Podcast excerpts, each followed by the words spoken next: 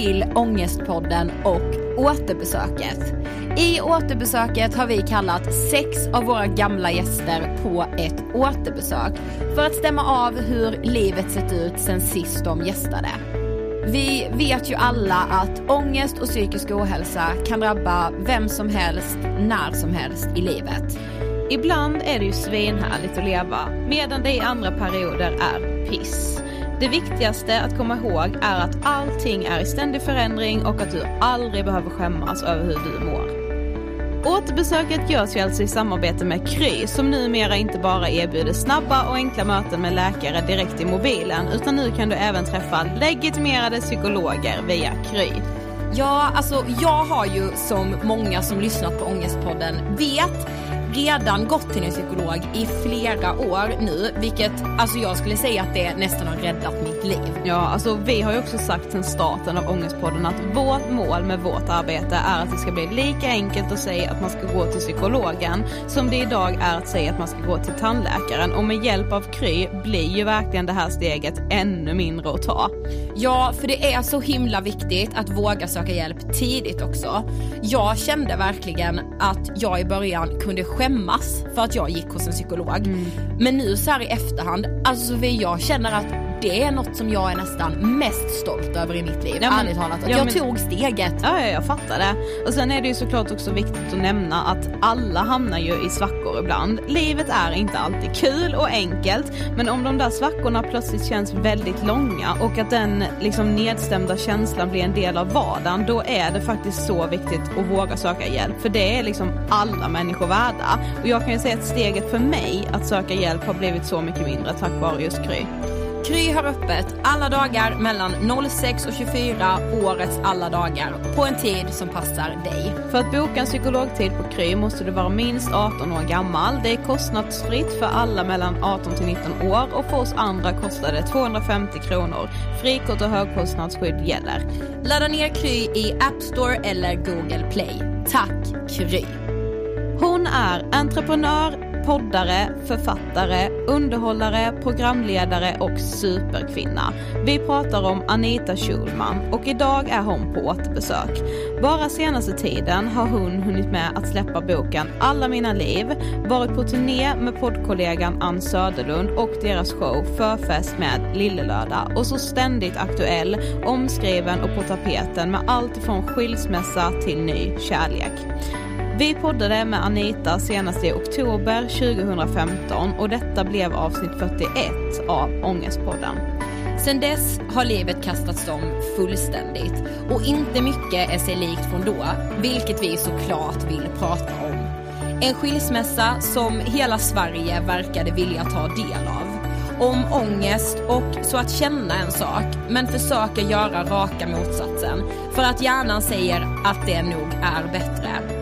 Många är det som följer hennes liv, som vill veta allt. Kanske av nyfikenhet, men mest för att vi inspireras, älskar och vill vara där med Anita. Så himla fint att hon ville komma på återbesök när vi kallade henne. Välkomna!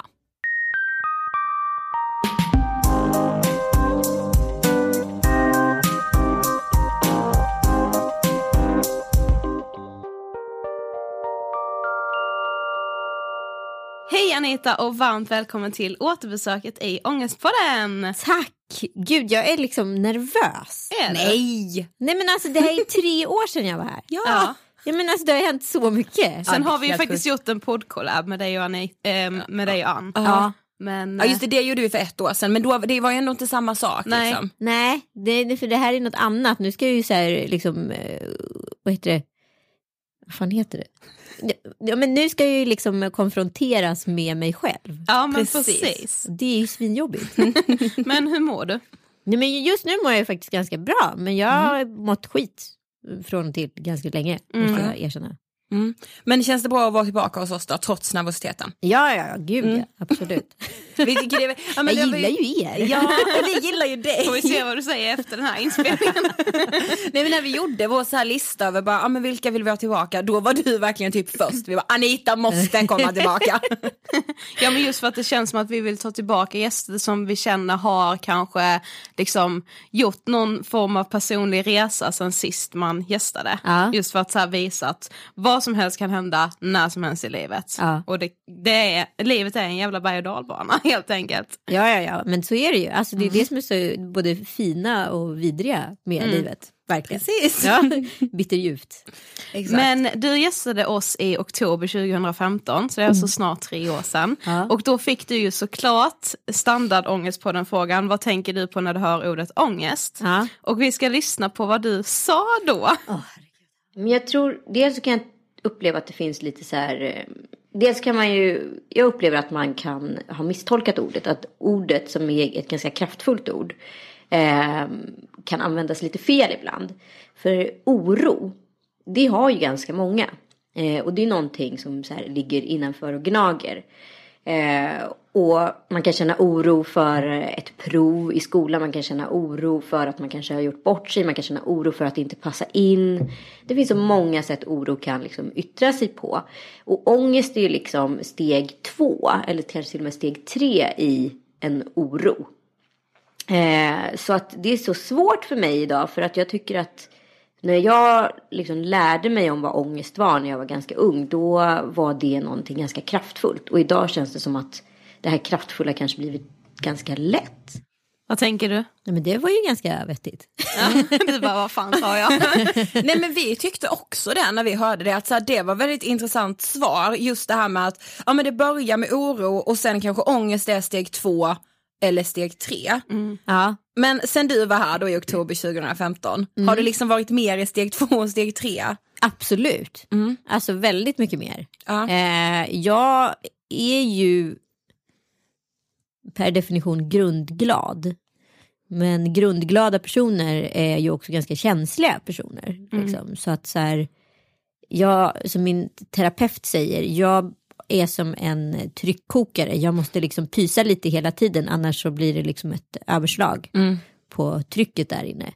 Eh, så att, eh, och det här året som har varit, i alla fall skilsmässoåret som var förra året, där har jag verkligen fått liksom konfronterats med mycket mörker som jag inte behövt konfronteras med sen jag var kanske 20 någonting.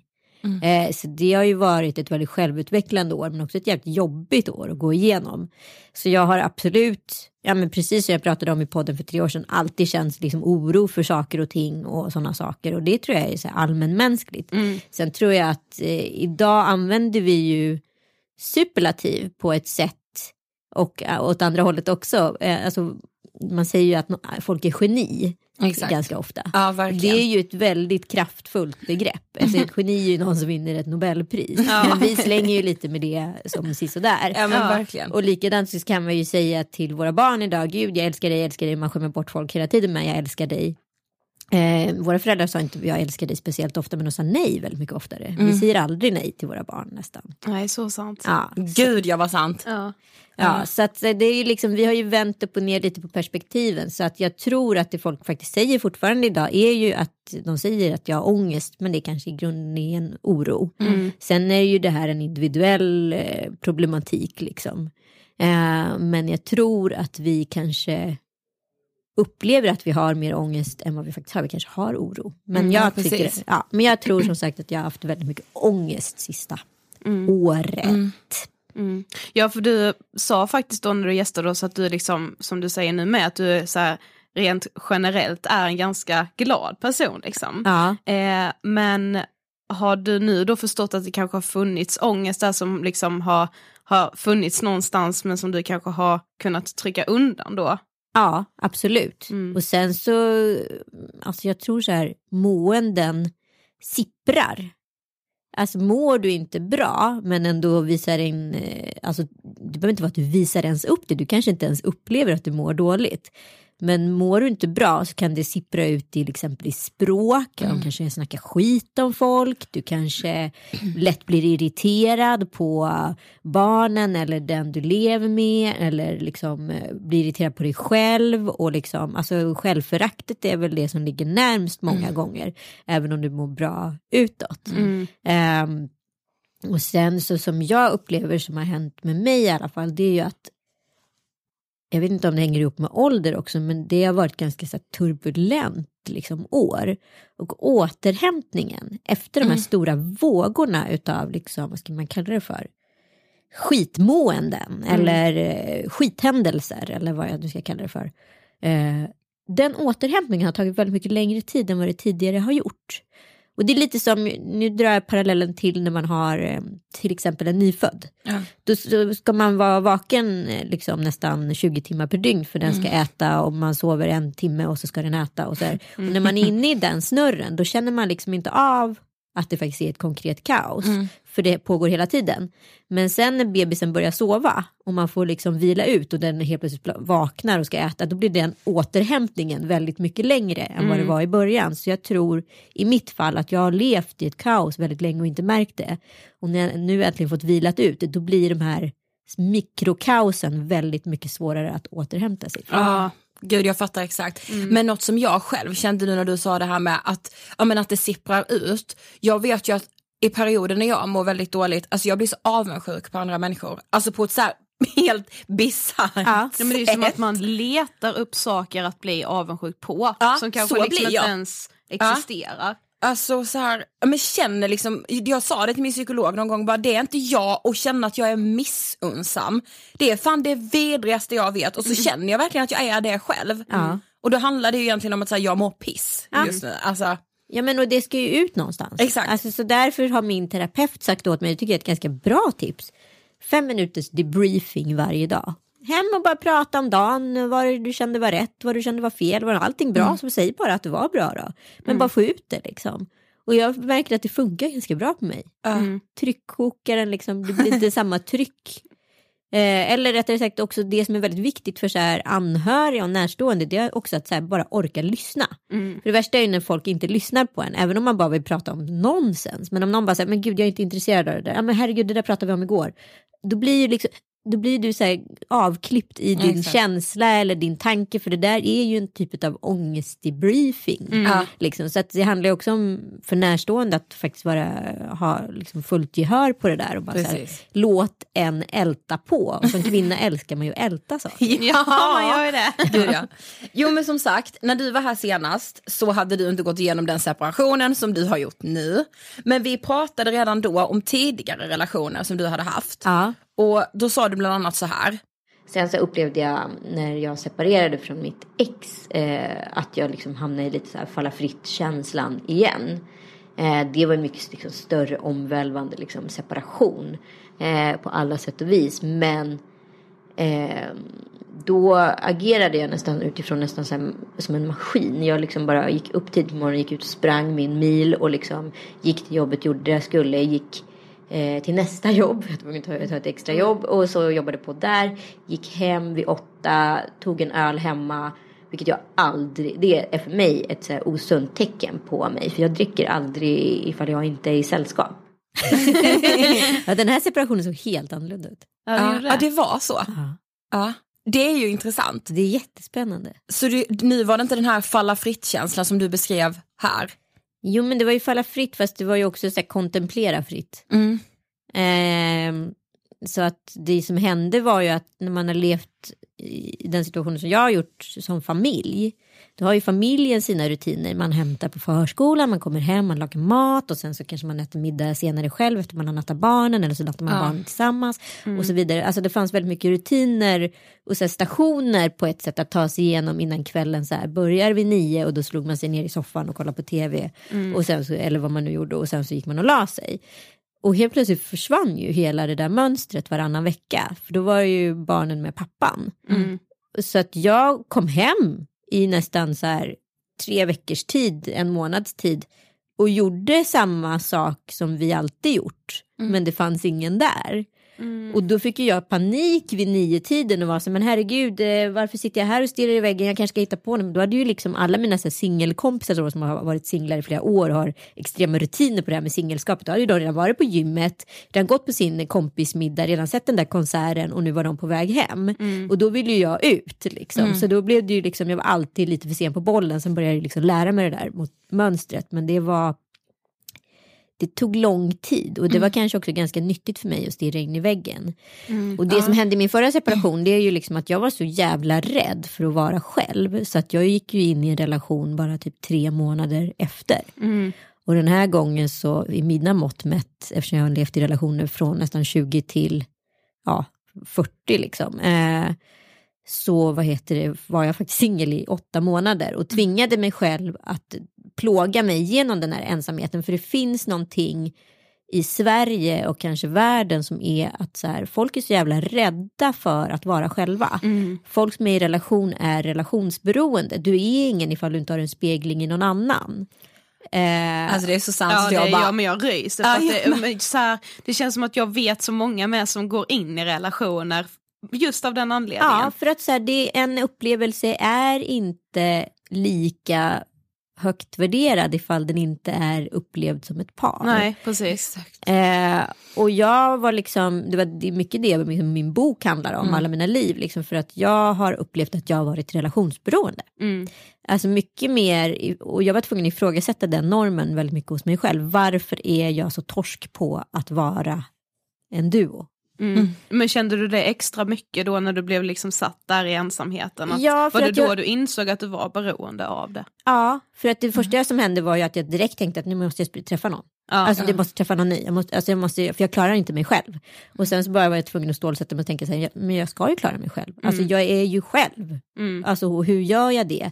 Men liksom hela, om man tänker på det sociala spelet är ju väldigt uppbyggt, i alla fall när man kommer från en relation och har levt i en, då har man ju byggt upp parkompisar.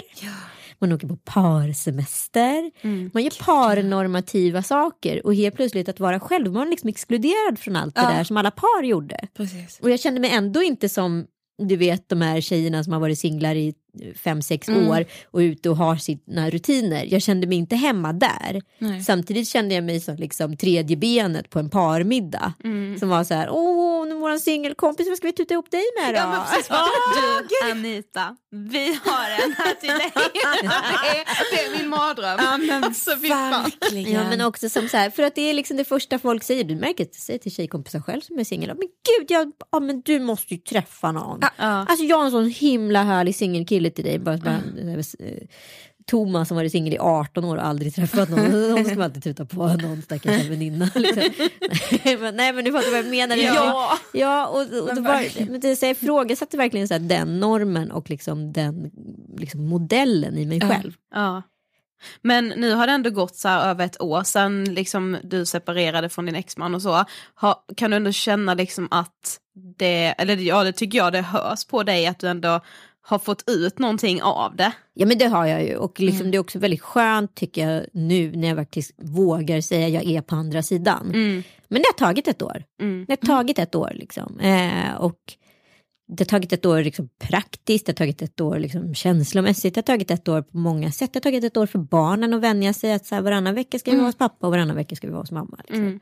Mm. Ja, men det känns väl också ganska naturligt. Alltså, det hade varit Ja. konstigt om så här, bara, nej men det känns jättenormalt det här efter redan en månad. Ja. Ja, nej, och det är ju så här, vissa vill ju bara springa in i en ny relation och bara stoppa huvudet i sanden och tro att trycka bort de där känslorna och tänka att det, om jag, om jag ignorer, ignorerar dem så kommer de inte, men de kommer. Mm. Ja, så att jag kände verkligen att jag ville så här gå igenom någon egen typ av så här skärseld för att så här bli av med den relationen. För när Mm. mitt ex-ex och jag separerade, då gick jag in i relation med mitt ex ganska fort inpå. Mm. Och de känslorna från den separationen, de följde liksom med mig in i nästa relation i nästan ett, två år. För att jag bearbetade aldrig dem, i och med att Nej. jag bara bedövade dem genom att gå in i en ny relation. Mm. Och den här gången var jag så här, det här får inte, upp, det här får inte ske igen, för då kommer inte jag träffa rätt typ av man. Nej.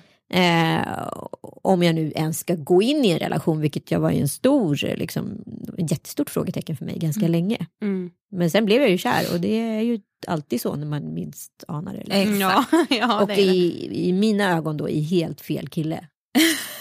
Ja men det var ju liksom, det fanns ju inte på kartan att jag skulle träffa liksom en så här, ung snubbe. Jag skulle bli ihop med någon så här 40 plus kille i överklassen som hade två äldre barn. Alltså, varför det var, hade, det var varför det. hade du den bilden? Nej, men för det var så alla mina kompisar gjorde och det kändes som ett naturligt steg för mig också att göra. Alltså, Ja. För då skulle liksom hela det sociala spelet vara klart. Då skulle vi kunna åka på våra parsemestrar igen, skulle vi kunna göra allt det där. Ja, men så här, du skulle egentligen bara fortsätta precis som du alltid hade gjort. Exakt.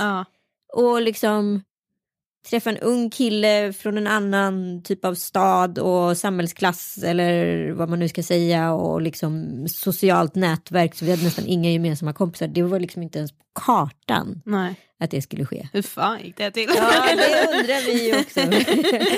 Vi kom in lite mer på det sen. Men eh, något annat som vi pratade om eh, senast, det var just här barn och sociala medier såklart. Eh, och då sa du så här. Jag skulle nog säga att vi är ganska så här duktiga på sociala medier. Vi har funnits i den här världen i nästan tio år, både jag och Kalle. Eh, han har ju varit lite kändare än mig tidigare, men jag har haft liksom en blogg sedan så här 2004 tror jag det var.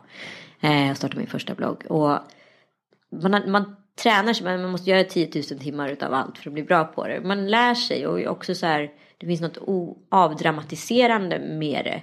Alltså just att folk är så här, hur kan ni exponera era barn? Och det kommer folk, fram folk på liksom allt från eh, barnkalas och så här. Nej, ska, ta, ska ta snacket. Ska ta snacket med oss. Som att vi inte och- fattar liksom läget. Och jag är så här, jag är väldigt, jag är väldigt, dels vet jag jättemycket om sociala medier och jag är också väldigt intresserad av framtida sociala medier och behov. Och det, allting kommer ju gå ner i åldrarna. Det här kommer ju vara den centrala plattformen folk agerar på. Ja det är ju i princip redan det helt och Ja, hållet. Ja. och, och det låter ju knasigt men vi har en väldigt medveten fyra och ett halvt år. ja. Oj vad bra självförtroende jag hade där. Men är det fortfarande så att folk liksom ska komma och ta snacket? Nej. Och Nej. sen så, så här, jag kände lite också sen när Penny vad heter det, skulle börja ny skola. Mm. Jag tycker det är så här, jag, jag lägger ut bilder på Tom Allan och roliga filmer för de är så jävla knasiga mina barn. Eh, så i, när de är barn fortfarande då är det liksom på något sätt, då är de ju bara någon form av definition på att vara ett barn. Mm. Sen så blir det ju ett brytpunkt där när de är mellan fem och sex år som man inte, ja, även om jag var jättebra på sociala medier som jag påstod. eh, eh, så så har ju, var ju var ju första gången jag hade barn. Mm. Så och när Penny var så fem, sex år och liksom folk började känna igen henne från sociala medier också att hon hade gjort liksom en låt som blev liksom sålde guld. Alltså vi hade ju ingen jävla aning om att den skulle sälja guld. eh, och folk började känna igen henne och hon upplevde att hon tyckte att det var jobbigt. Ja. Då är man ju tvungen att respektera sitt barns önskan, det är inte mer med det. Och då blev det ju också så här, eh, någon typ av brytpunkt för hon skulle in på en skola som var en skola med stora barn och sådana saker. Då var det ju naturligt att vi tog beslutet att, så här, eller i alla fall jag tog beslutet att inte utsätta henne för saker som hon potentiellt mår dåligt för. Liksom. Eh, och samtidigt som Tom Allan är ju, han är ju bara ett knasigt barn så han kan ju man ju bjussa på mer. Precis. För att han är ju kapslad i sig själv på något sätt och inte är en karaktär utan han är ju bara precis den han är. Mm. Eh, och när han blir fem, sex år då får ju, kommer jag ju förmodligen göra samma beslut rörande honom. Liksom. Mm, precis. Men jag tänker mig att då reagerade folk så mycket när de såg barn på typ Instagram. Alltså nu gör man ju inte det. Nej, och idag har ju så- alla ungar Snapchat. Exakt. Alltså min sexåring, snart sju, hon har ju Snapchat och Ja. vi snappar och hon snappar till sina, vad hon nu har, 100-150 följare där. Liksom. Ja. Och tycker att det är superroligt. Och sen så får man ju kolla ibland vad hon lägger upp och vad, om hon får några svar. Jag har för mig att vi har stängt av svarsmekanismen liksom, för andra som hon själv inte valt att följa. Ja. Men, eh, men liksom, ja, vad ska jag säga? Det är ju liksom, det, jag, hade, jag var ju rätt på att, att, alla kom, att det kommer vara bli mer avdramatiserat, precis. att alla kommer göra det. Samtidigt så vet ju inte så här, det vet vi ju inte, det är fortfarande ett väldigt ungt medie, Ja. hur man gör det. Ja, Och vi algoritm- vet ju egentligen inga konsekvenser av sociala Nej. medier ännu. Liksom. Nej, samtidigt kan man ju säga att man har ju skällde på videovåldet på liksom 80-talet och sa att det skulle vara orsaken till varför liksom, gängvåld sådana grejer. Det vet vi ju inte. Eller så uppstod bara gängvåld. Alltså Ja. man har ingen aning liksom. Nej. Och ja, sen så varje samtid har sina liksom problem. Mm. Verkligen. Ja. Och så visar det sig att det kanske inte var så farligt i slutändan. Exakt. Mm. Men en annan sak som vi tänkte på med, det var intressant att du sa det här just med att liksom när du träffade Joel då så var han allt annat än det du liksom skulle bli kär i typ. Ja. Eh, och så märkte vi det att när man liksom, när vi gjorde research att när liksom det skrivs om er relation så påpekar man nästan alltid att Joel är 11 år yngre än dig.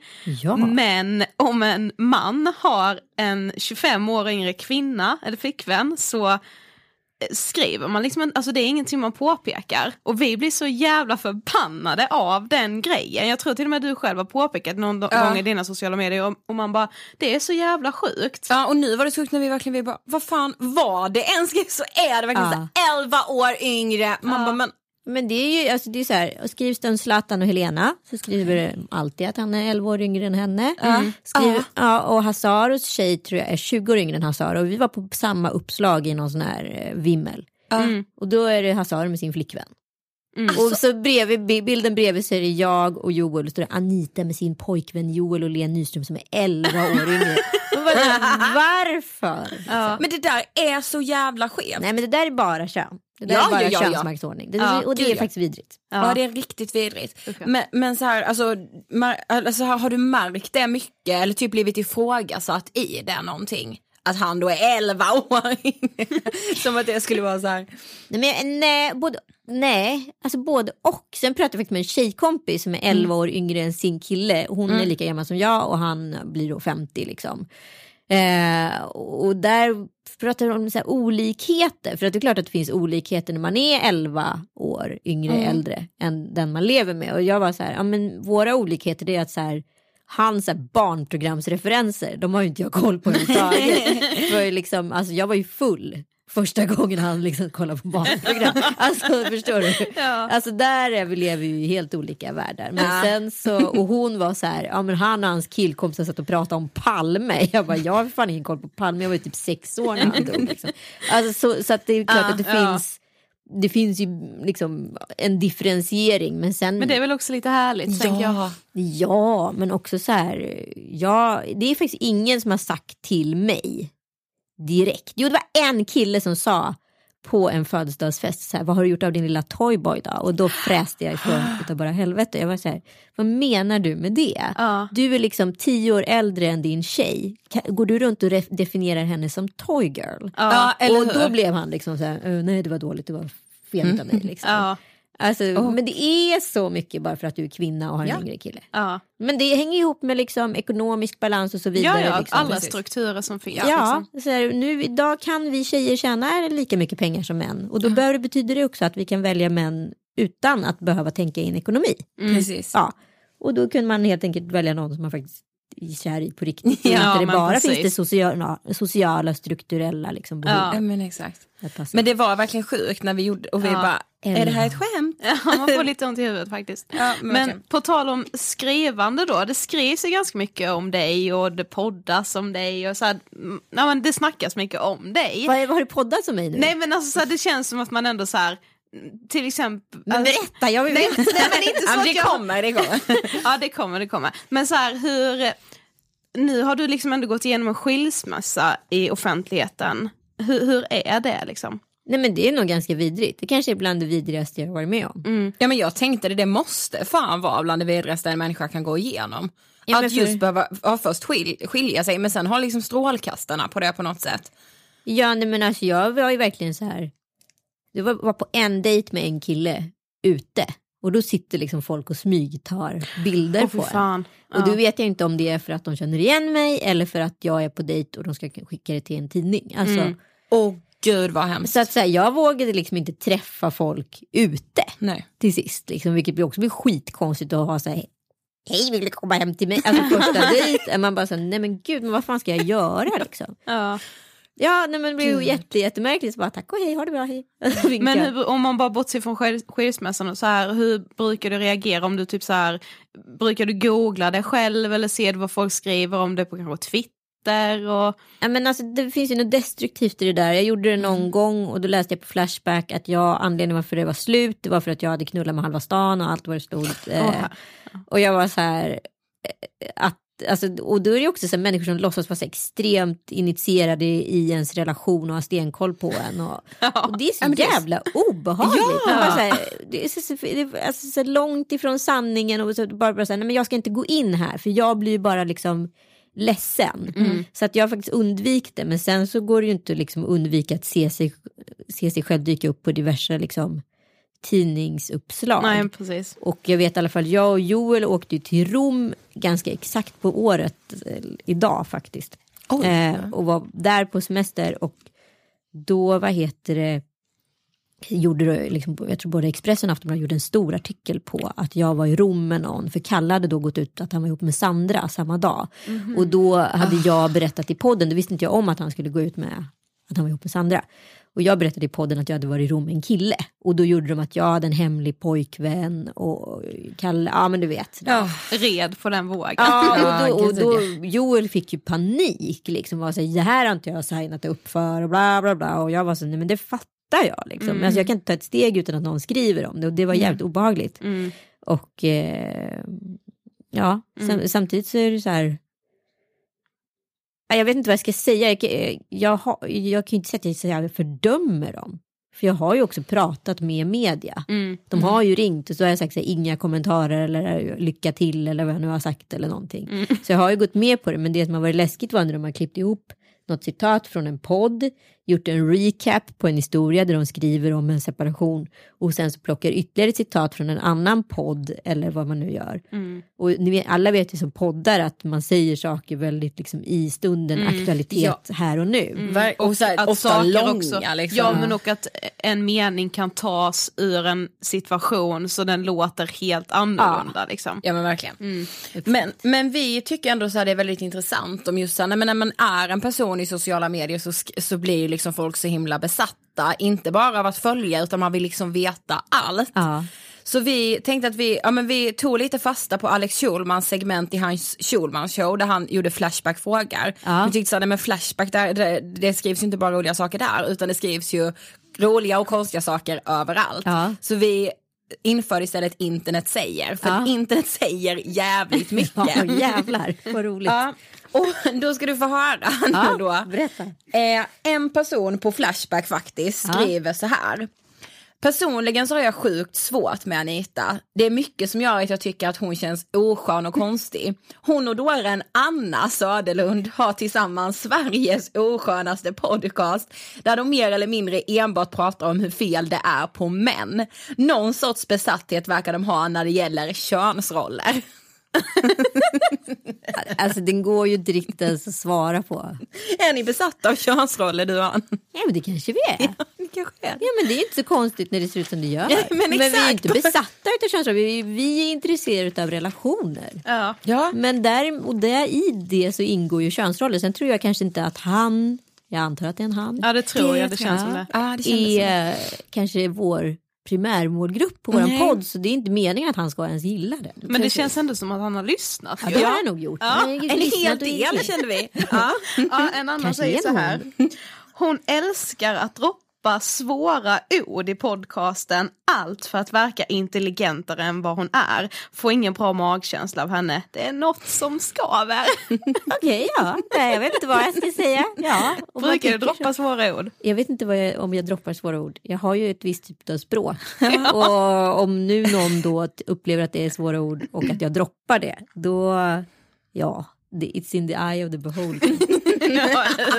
Verkligen. Ear of the Eh, beholder. På Twitter så drar man även in din dotter Penny och skriver att Penny Schulman är klar för Let's Dance. Det här är en möjlighet för mig att få fler följare på Instagram. Det har gått lite trögt på sistone, säger mamma Anita. Va? Jajamän, det var någon som twittrade detta nyligen också ska sägas. Ja, You kidding me? nej.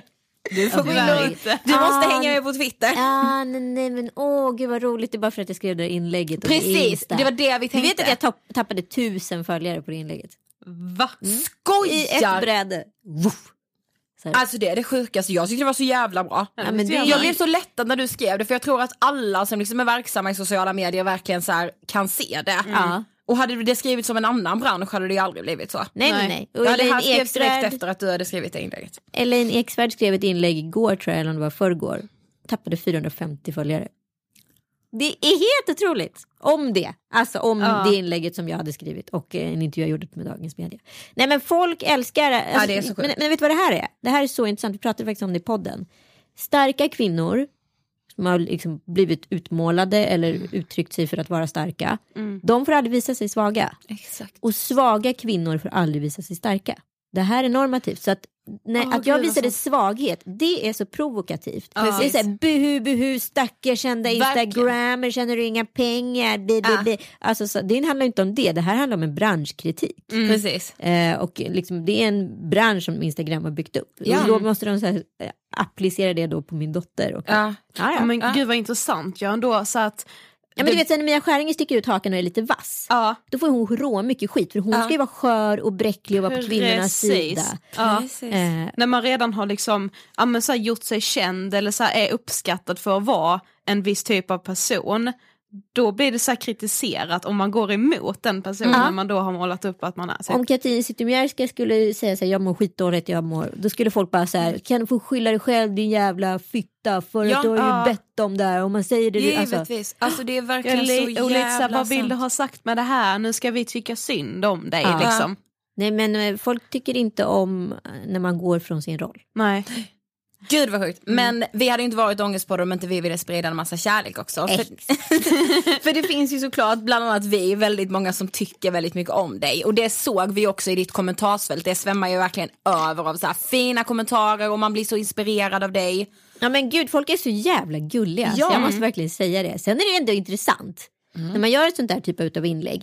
Då öppnar det upp en fördämning för folk för att så här, ja men jag avföljer dig för att jag tycker du är äcklig eller ful eller dum i huvudet. Alltså så här, man bara, jaha, så nu kan du konkretisera varför du inte gillar mig. Alltså, och på sådana sätt också. Man Ja men bara, du vet man bara säger, ah, men jag tycker inte om dig därför att. Bara, men det var ju inte det Nej. jag frågade om. Nej. Men vad skönt att du tog dig Frihet. den friheten Ja. att göra det. Ja. Men vi frågade faktiskt några av dina följare varför de liksom ändå följer dig då. Varför de älskar dig. Ja. Och då ska vi få lyssna på två personer som har skickat en liten Ni hälsning. är så jävla bra förberedda. Alltså, herregud, så impad.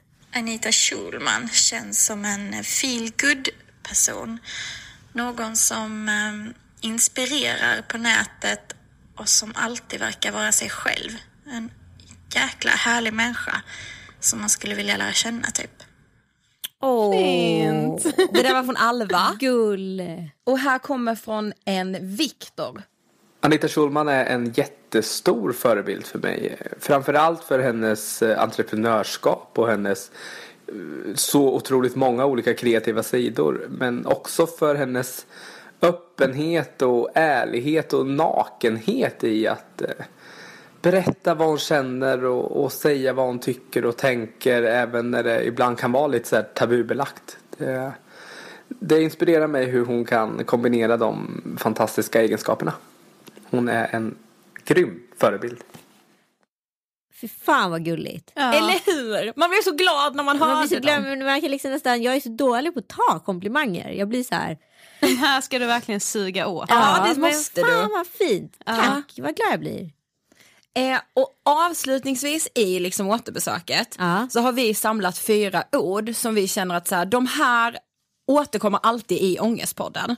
Så vi tänkte att ja, men de här, alla våra gäster i återbesöket ska få beskriva sin relation till de här orden. Ja. Så vi börjar med panikångest. Gud, jag har haft så mycket panikångest. Det nu? Mm. eh, det här senaste året.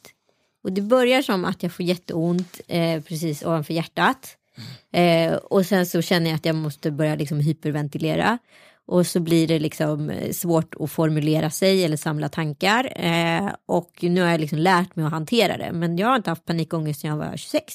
Ah. Så det har varit lite special att behöva hantera. Mm. Ehm, men eh, det går över. Och det går. Man måste bara liksom lära sig att leva med det. Mm. Exakt. Men det hänger ihop med den här återhämtningen. Att det är svårare att återhämta sig efter de här Jag tänkte säga först, mikrotraumarna. jag tänkte säga först jag blev glad när du sa detta, det låter jättehemskt men så här, varje gång någon berättar om sin panikångest, alltså jag blir så lättad för när man har haft det själv, man bara, ja Ja. men jag är ju inte ensam om det här. Nej, alltså, alltså det är det- verkligen så. Det är hemskt. Det Ja. är vidrigt. Alltså det är verkligen Ja men vidrigt. nej men det är så, det finns ju nästan ingenting värre. Nej, alltså det är Ja. paniskt tillstånd. Mm. Andra ordet är stress. Stress. också blivit väldigt mycket sämre på att jag har alltid haft en väldigt hög tres- stresströskel.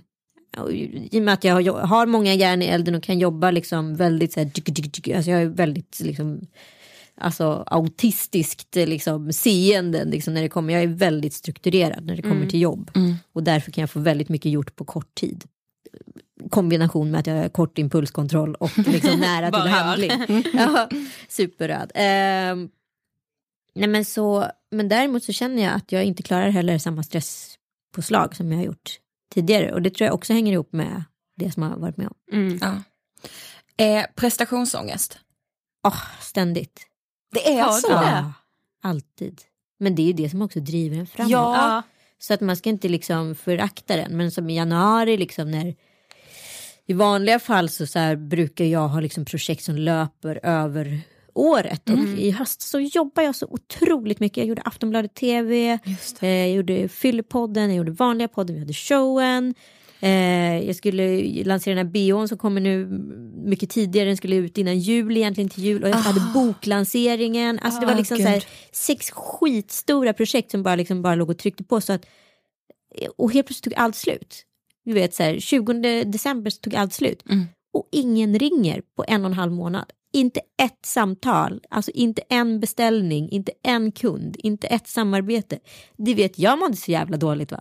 Ja. Och tänkte så här, it's over. Ja. Och så ser jag så här, siffrorna på Instagram faller och man Ja. bara så här, ah, ja men du vet, Ja. verkligen inte kul. Nej.